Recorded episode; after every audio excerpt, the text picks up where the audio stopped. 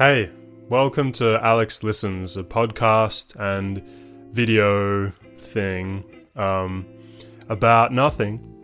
Um, no, about uh, ethics and philosophy and politics and race and that kind of stuff. Um, I'm your host. My name's Alex. Um, I've recently added like a video component, um, which is what this is, if you didn't know. Um, so yeah, uh, how are you? Um, that I mean, now is a um, a more interesting time to be reflecting on that question than uh, other times. Um, but yeah, um, I am in self isolation. Um, this is my what day is it? It's Monday, I think. Yeah, it's Monday.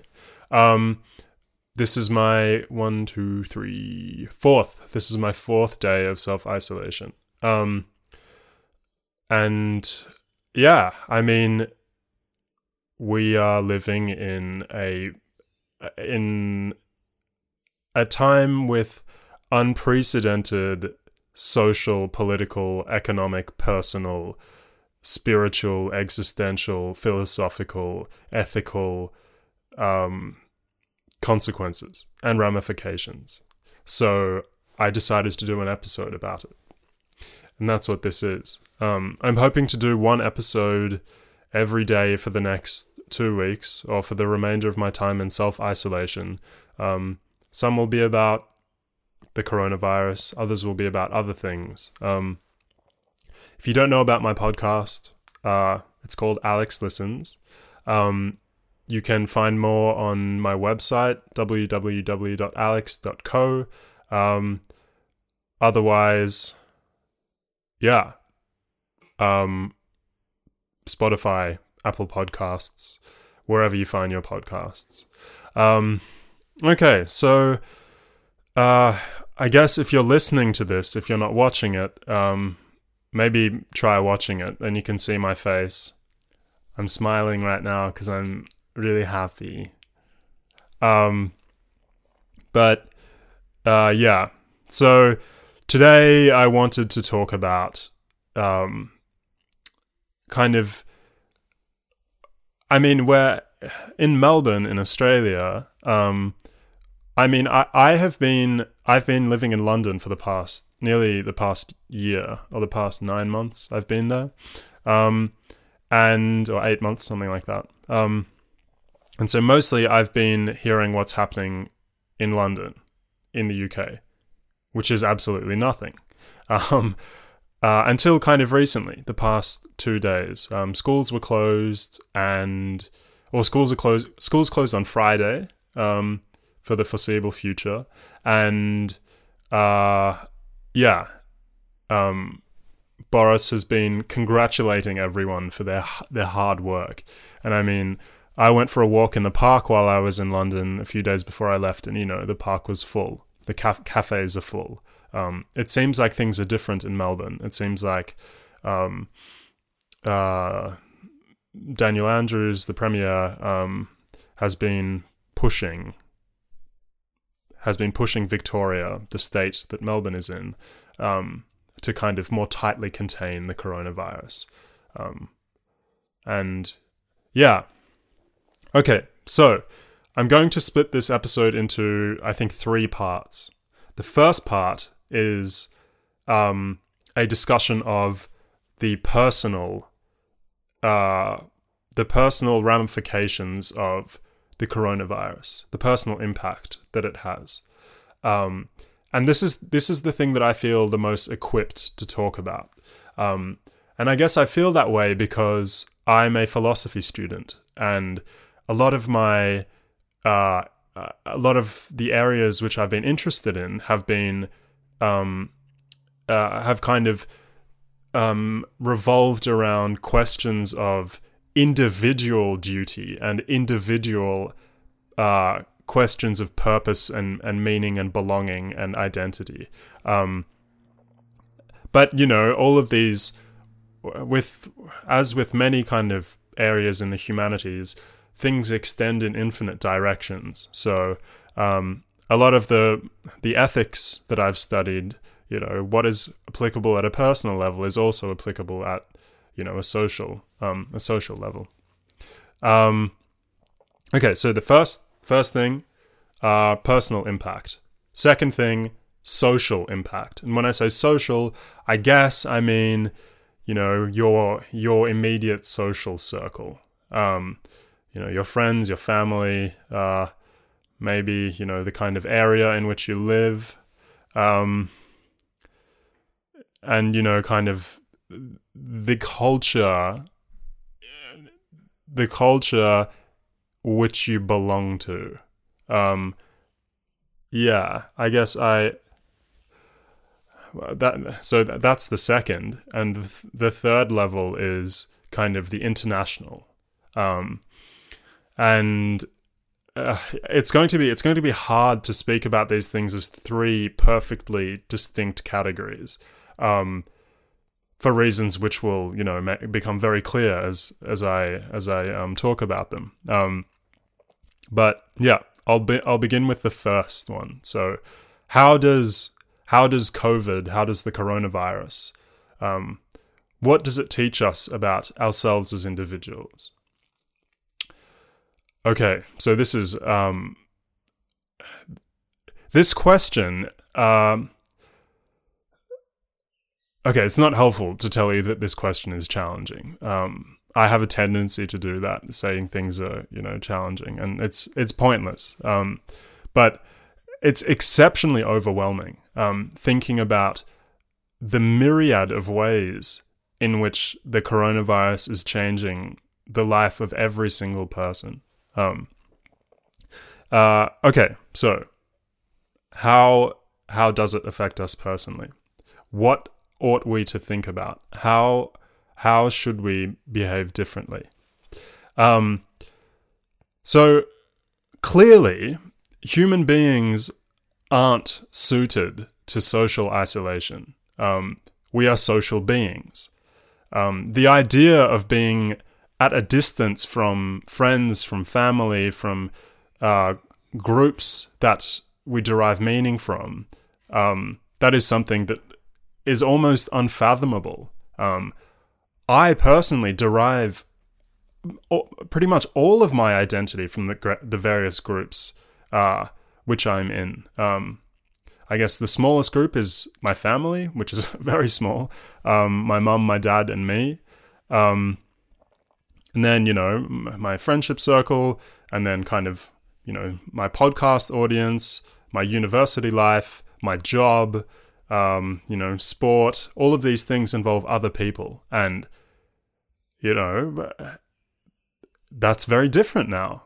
It, those groups have been completely dismantled or put on they've been put on hold um, and the le- the the consequence of this for us is that we have to reconfigure how we think about our time and how we think about the ways in the ways how we think about the things that make us feel as though we're doing something that is meaningful um, I'm someone who tends to drift in various directions, and I'm someone who's prone to depression. Um, and one of the ways in which one of the ways which my def- uh, depression, my defession, um, my depression manifests is by um, me kind of not feeling as though I'm actually engaging with anything.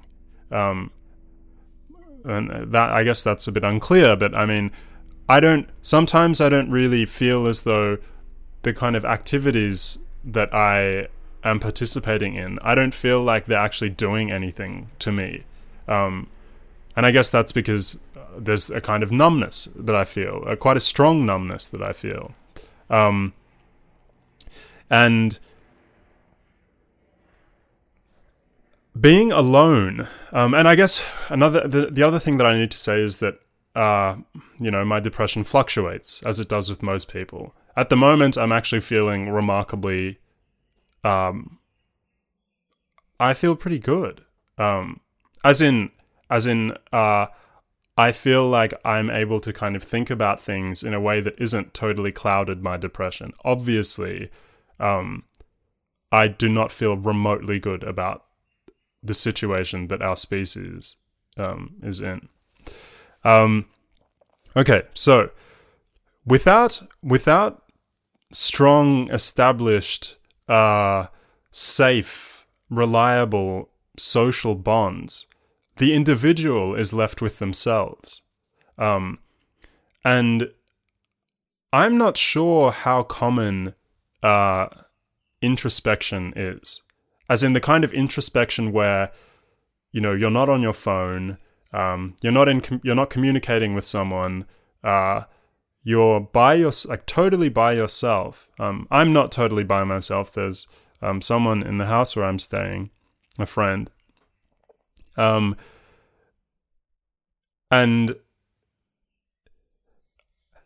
when when you don't have things that are familiar, um, it can feel as though when you don't have access to things that are familiar, it can feel as though you're not yourself anymore because there's kind of this reciprocal process of negotiation between you and the group, you and the thing that you're doing, and they inform each other. So you have your personality, your character traits, your identity, your personal history.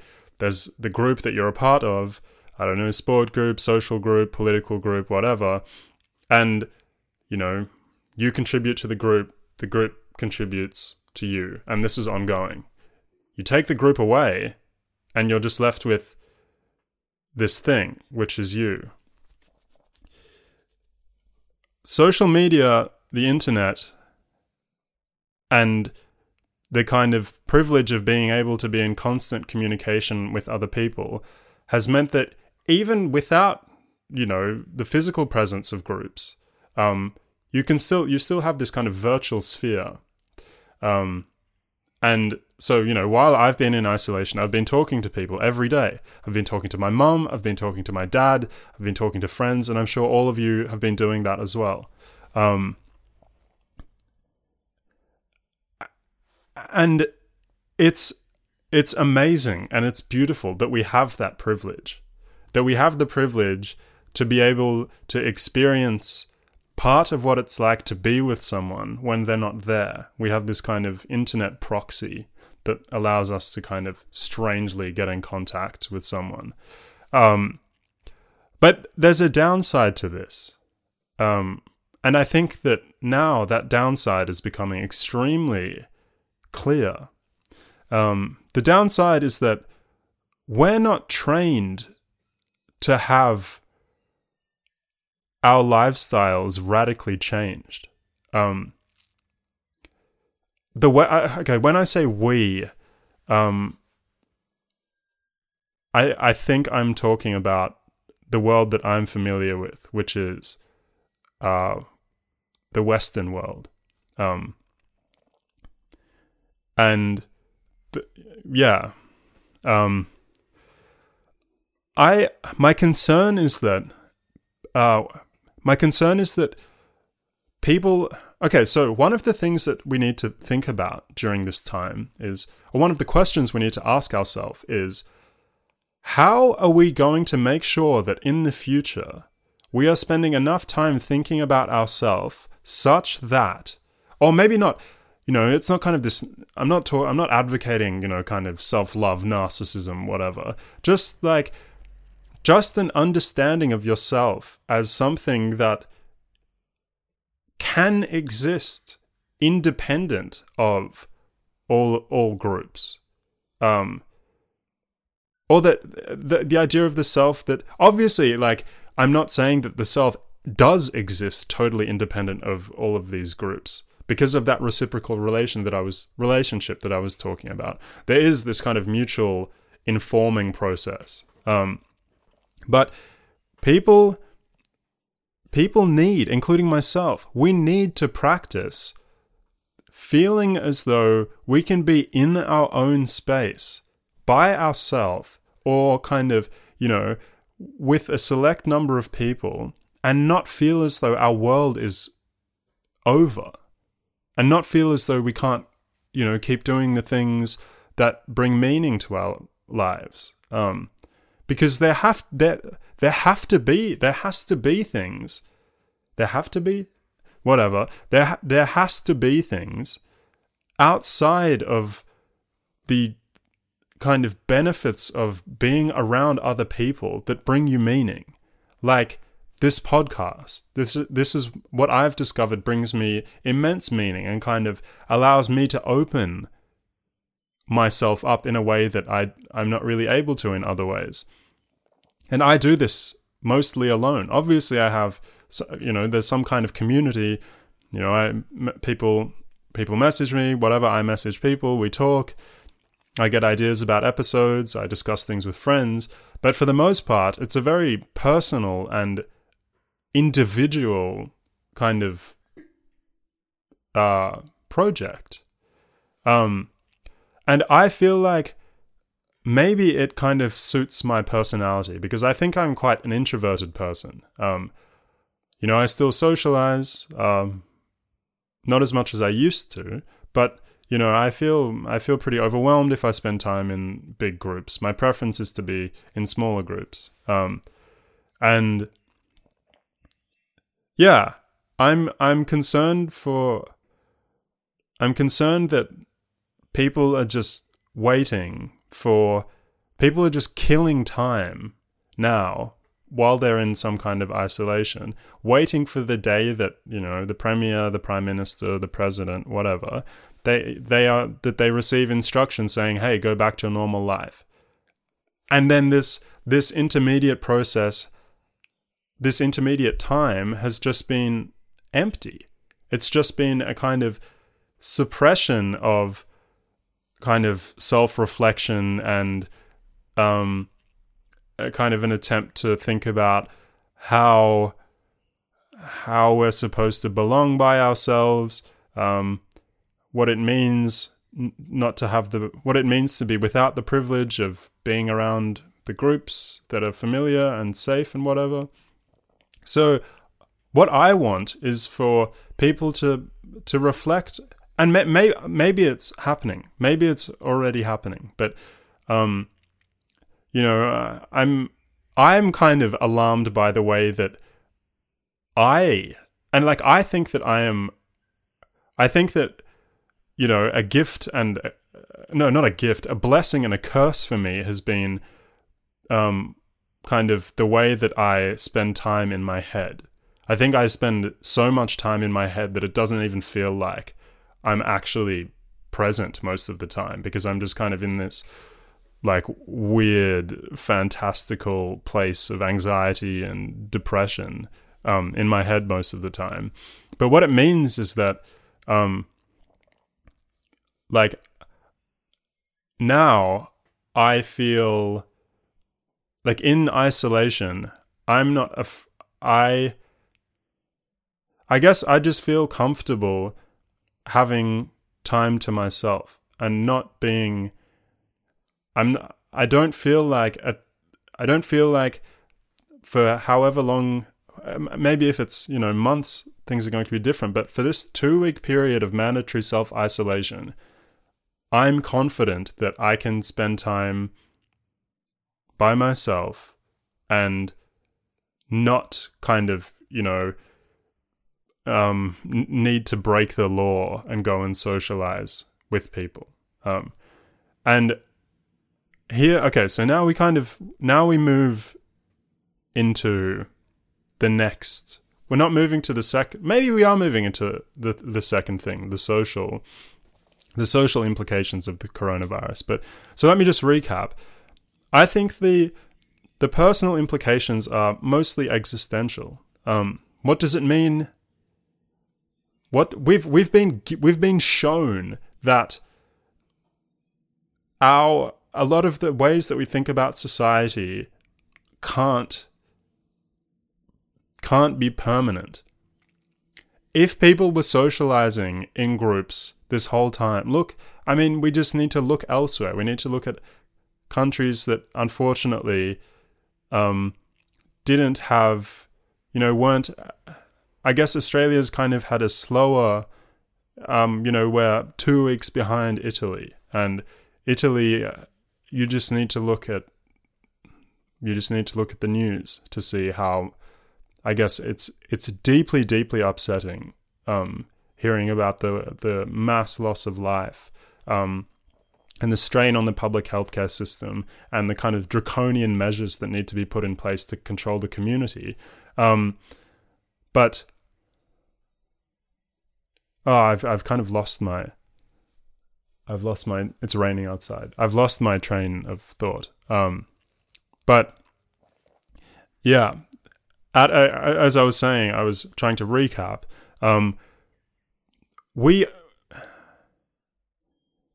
Oh, that's okay. So sorry, it just took me a little bit of time to remember what I was actually saying. I was saying that the relationship between the individual and the group can't be permanent because if it is permanent, then coronavirus, things like coronavirus, aren't going to be able to be stopped. We, as individuals, need to be comfortable spending time as individuals with, you know, obviously not not forever. It's it's not going to be forever. Um, we are social beings, but at the same time, that doesn't mean that we are perpetually, that we forever, we always need to be in groups. Not every second of the day. We have to try and reflect on the benefits that we receive from groups the kind of shortcomings or the pitfalls of our experiences of spending time alone and try and work with ourselves to quell the urge to go and socialize under times like this. We can't I I can't go outside. I, I mean I can go in the garden, but I can't go to a group. I was on a plane. I was in two of the busiest airports in the world. Um, and for those of you who aren't under, you know, mandatory self-isolation, that isn't. And you know, when they're when you're being when you're under pressure by the government to kind of, you know, perform social distancing, remain at six feet away from a person, that isn't permission to, you know, go and continue living your life as the way the way you were beforehand. Um yeah. So it's you know it's it's hard for me to articulate what exact what the exact what the impact is on the individual because I'm I'm in my fourth day of self-isolation and and I feel I miss socializing dearly, and I consider myself to be someone who who doesn't actually need that much socializing. Um, and I guess I'm concerned about people. I have friends who are, you know, really, really extreme extroverts. They must be around other people. Um, and I guess, you know, this extroversion introversion spectrum, um, maybe it's not as simple as that. But, you know, I'm concerned that. I'm concerned that yeah, that if something like this happens again, no, we're not going to have learnt the importance of kind of, you know, being able to spend time by ourselves and, you know, thinking about the reasons why we don't feel like we can spend time by ourselves. And, you know, some people don't like. I was talking with um, my friend who I'm living with, and a few months ago, him and his uh, him and his parents went to a um, um, a sensory deprivation place where you go in a sensory deprivation tank, and him and his mum loved the experience of being kind of devoid of of kind of sensory or a lot of sensory input. You know, there's no noise. You're in a tank with super salty water. After a while, it doesn't feel like you're in contact with anything. There's no smell. It's totally black. You can't see anything. Um, and his dad, uh, you know, hated it. Said, "I hate, I hate being in, in my head. I don't like not being able to be around other people." Um, obviously, you know, his dad has, um, is you know containing these kind of impulses to be around other people. Um, but you know, I worry. I worry for people who who don't have the kind of practice, who aren't familiar with experiencing or navigating the world without other people around them. Um, and that obviously that is a genuine that is a genuine concern. Um, okay, so I'm already at 30 minutes or something like that, 25 minutes. Um, and I didn't want to keep this too long. So there is some fodder to grapple with at the personal level. Okay. The social level. Um, we.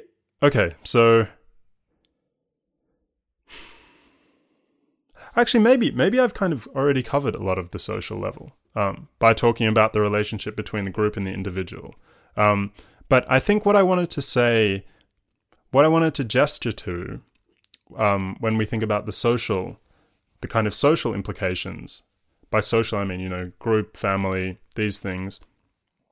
Um, I guess I think that we need to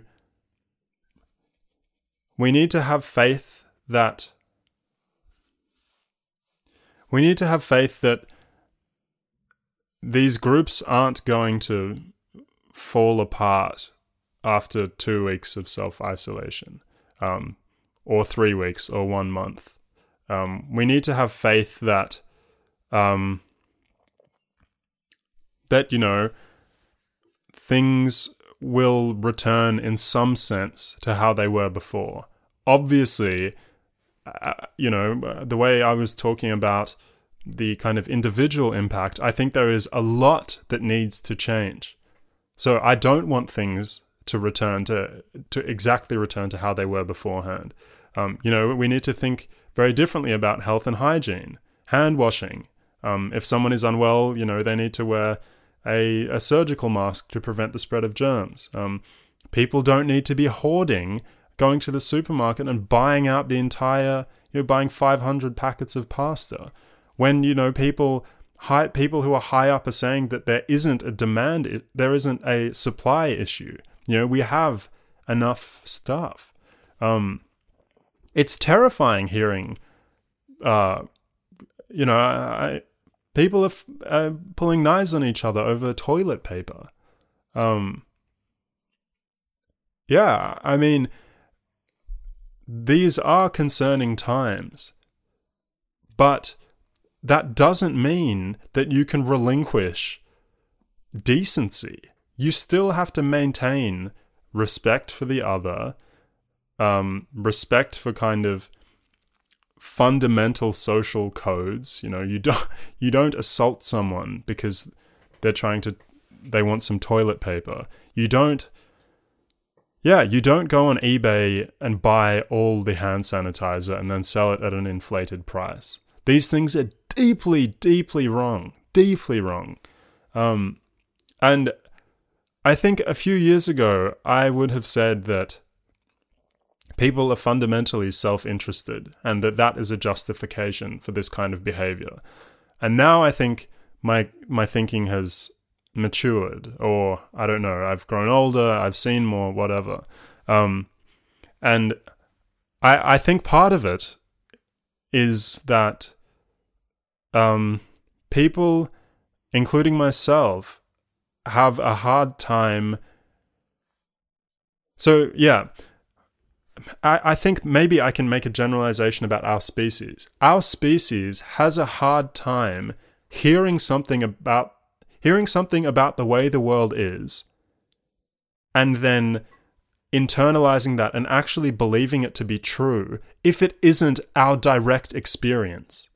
So when you go to the supermarket, which I you know I haven't done in Melbourne, um, and uh, I you know I didn't really do that in London. Um, in you know the the kind of days leading up to my departure, there's a local grocery store which fortunately was you know it had it was fully supplied. You know I didn't overbuy things because I I wasn't afraid that that it, there was going to be you know, a shortage.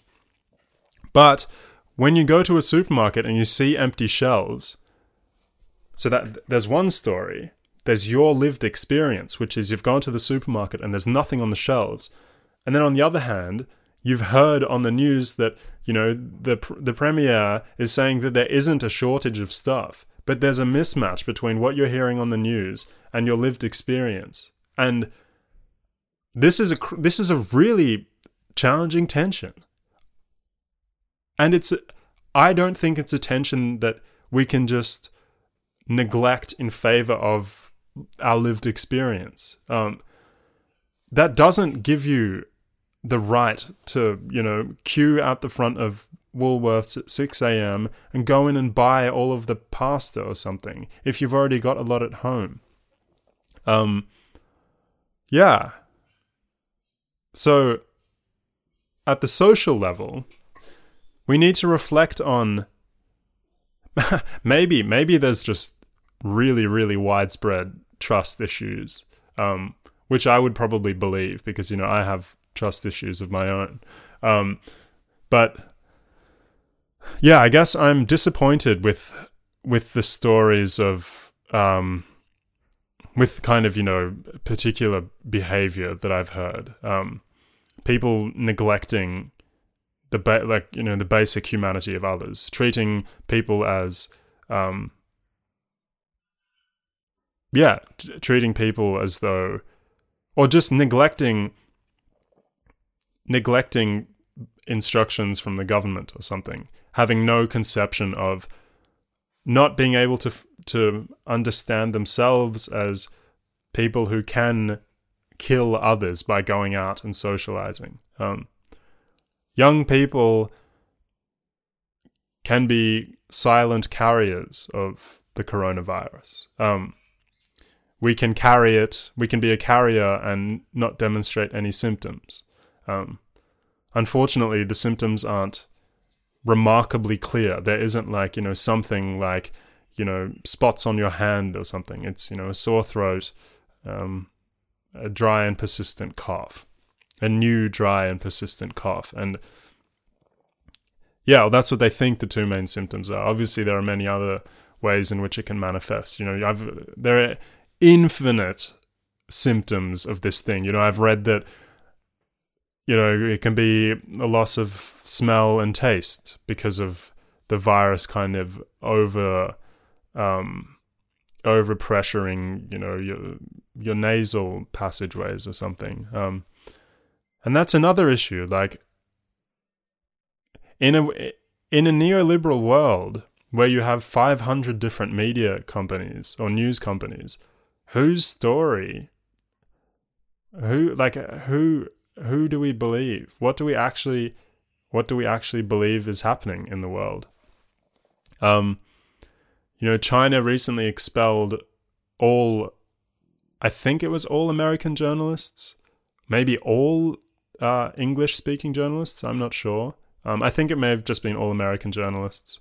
I read the New York Times, and so obviously the New York Times were very upset by that. And so I read this impassioned piece about, you know, violations of free speech and, you know, right to the the right to kind of access the truth and that kind of stuff. Um, but yeah, um, I guess a, a wider social.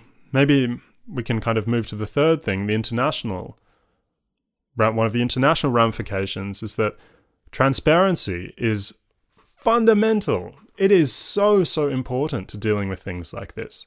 Um, if if a government suppresses, um, you know how many cases there are, uh, if a government, like you know the Tory government in the UK, um, I mean I I I was glad that I was able to fly out of the UK and come to Australia, and I was I'm extremely fortunate in being able to go somewhere away from people who are at risk, um, and be for in self isolation for two weeks in Australia.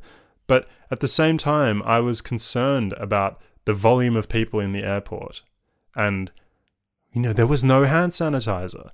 Um, there were. It seemed like nothing it just seemed. I mean, we are we our world is not prepared for a pandemic. Um, I've kind of avoided talking about the economic uh, side of things because I will do that in a later episode. Um, I think this is more about the social, the intrapersonal uh, ramifications of the virus. So, yeah, internationally, um, it is morally reprehensible not to allow other governments or, or news reporting agencies to report what is actually happening somewhere because what that means is that the virus is going to spread um, against our knowledge. Um, another interesting thing is that the Western world, until maybe a week ago, believed itself to be immune from coronavirus. There was kind of this, you know, classic Oriental pastiche, this idea that, oh, you know, the Orient, like, you know, uncivilized, whatever. Um, Edward Said has this beautiful book, Orientalism, where he talks about this. Um, the idea that, you know, the kind of primitive uh, not advanced ways in which you know the Eastern world is won't be able to come over to the Western world, and I imagine that that was actually what many people believed, um, and that was a reason why there was su- there has been such a slow response by the Western world. Um, yeah, I mean, coronavirus. Many people are saying that coronavirus. They felt like coronavirus was a joke until uh, two weeks ago, um, until a week ago or something like that. Uh, and you know, um, when people have their when people have their money, their financial situation impacted. Remember before how I was saying that um, that there is this strange tension between lived experience and reported experience. Um, when people it seems like when people have their their subjective experience of the world influenced by something, it becomes real. And until then, it can just remain a mystery, a question mark. Um, this is something I'm very interested in. Um, yeah, it's it's a very very strange psychological reality. Um, it's very weird that you know, it seems like we have to wait until something happens to us for it to be true or for it to actually feel as though, you know, it can impact our world. And until then, you can just kind of wait and say, oh, ha ha, coronavirus, what a joke, you know. That's not going to be a threat to Western medicine. That's not going to be a threat to, you know, the Australian public healthcare system. Um, yeah, I think we ha- in Australia we have 2,000 uh, ICU beds, intensive care unit beds with respirators. Um, yeah, I I was meant to interview a doctor, um, but it didn't happen because I had I I didn't have time. Um, I had to leave the UK, and so. But I spoke with um, spoke with another friend who is a doctor, uh, and you know, one of his concerns was that, and I guess you know this is what's happening in this is what's happened in Italy. Um, beds are full. Um, if someone comes in and needs a respirator and there are no respirators, they die, or they're very they're probably going to die. Um, but then also, what about all of the other? What if you have appendicitis? What if you know these other kind of uh, ailments, these other illnesses? What if we're you know we succumb to something else, um, which obviously is is possible. Um, so this is why, this is why we need. This is why we absolutely must limit the spread of this virus. Social distancing is a must. Um, one thing that is very interesting is the way in which behavior the way in which what is considered to be normal can change very quickly. So, two weeks ago, it was normal to go to the pub. Now, it is not normal to go to the pub. Um, people are stigmatized, maybe rightly so, for going to the pub against the instructions of the government. Um, I guess now, you know, um, Sunday, what day? It's Monday, right? yeah. Sunday afternoon, um, Daniel Andrews announced that you know, in the next 48 hours, all non essential services were going to close. Pubs are closed, they're not essential. Um, sorry, that sound is a motorbike outside, you know, because motorbiking is um, essential. No, maybe they're traveling um, somewhere essential. I'm not sure. Um, yeah. Um, maybe maybe I've said enough maybe that's enough for the moment. Um, that's 45 or 40 minutes. Um, I hope that gave you something to think about. Um, I hope as an individual now, uh, it seems like a lot of the people who listen to this podcast are very introspective people. Um, but what doesn't seem to be happening is okay, so one thing that one thing that I've been putting off talking about because it's a very challenging topic is the way in which um, the way in which certain circles exist as echo chambers. I'm convinced that my podcast audience is, you know, some kind of echo chamber. Um, I've been pretty partisan with the people I've interviewed. Um, and you know I have many reasons for that. I don't feel comfortable interviewing someone who is, um, you know, a fascist. Um, not even that. Yeah, I guess. Yeah. Um, you should listen to my interview with Dr. Maria Alvarez, the head of philosophy at King's College London, if you want to hear a discussion of that kind of stuff. Um, how and when to engage with people on the other side of your politics. Um, yeah. So um, I hope this was helpful. Um, if it was, get in touch, please. You can do so on Instagram. You can send me an email, alex, sorry, contact at alex.co.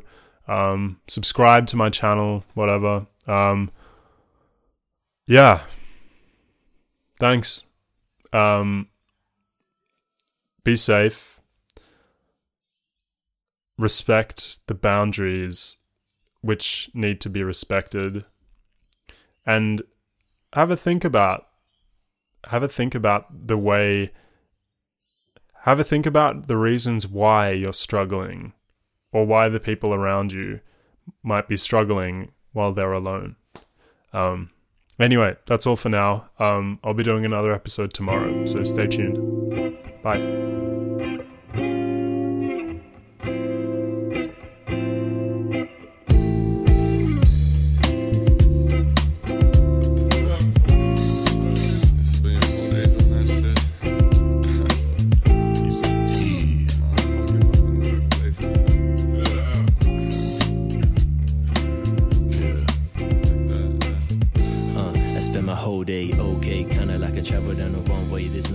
start feeling okay. It's not great, it's more like I'm great.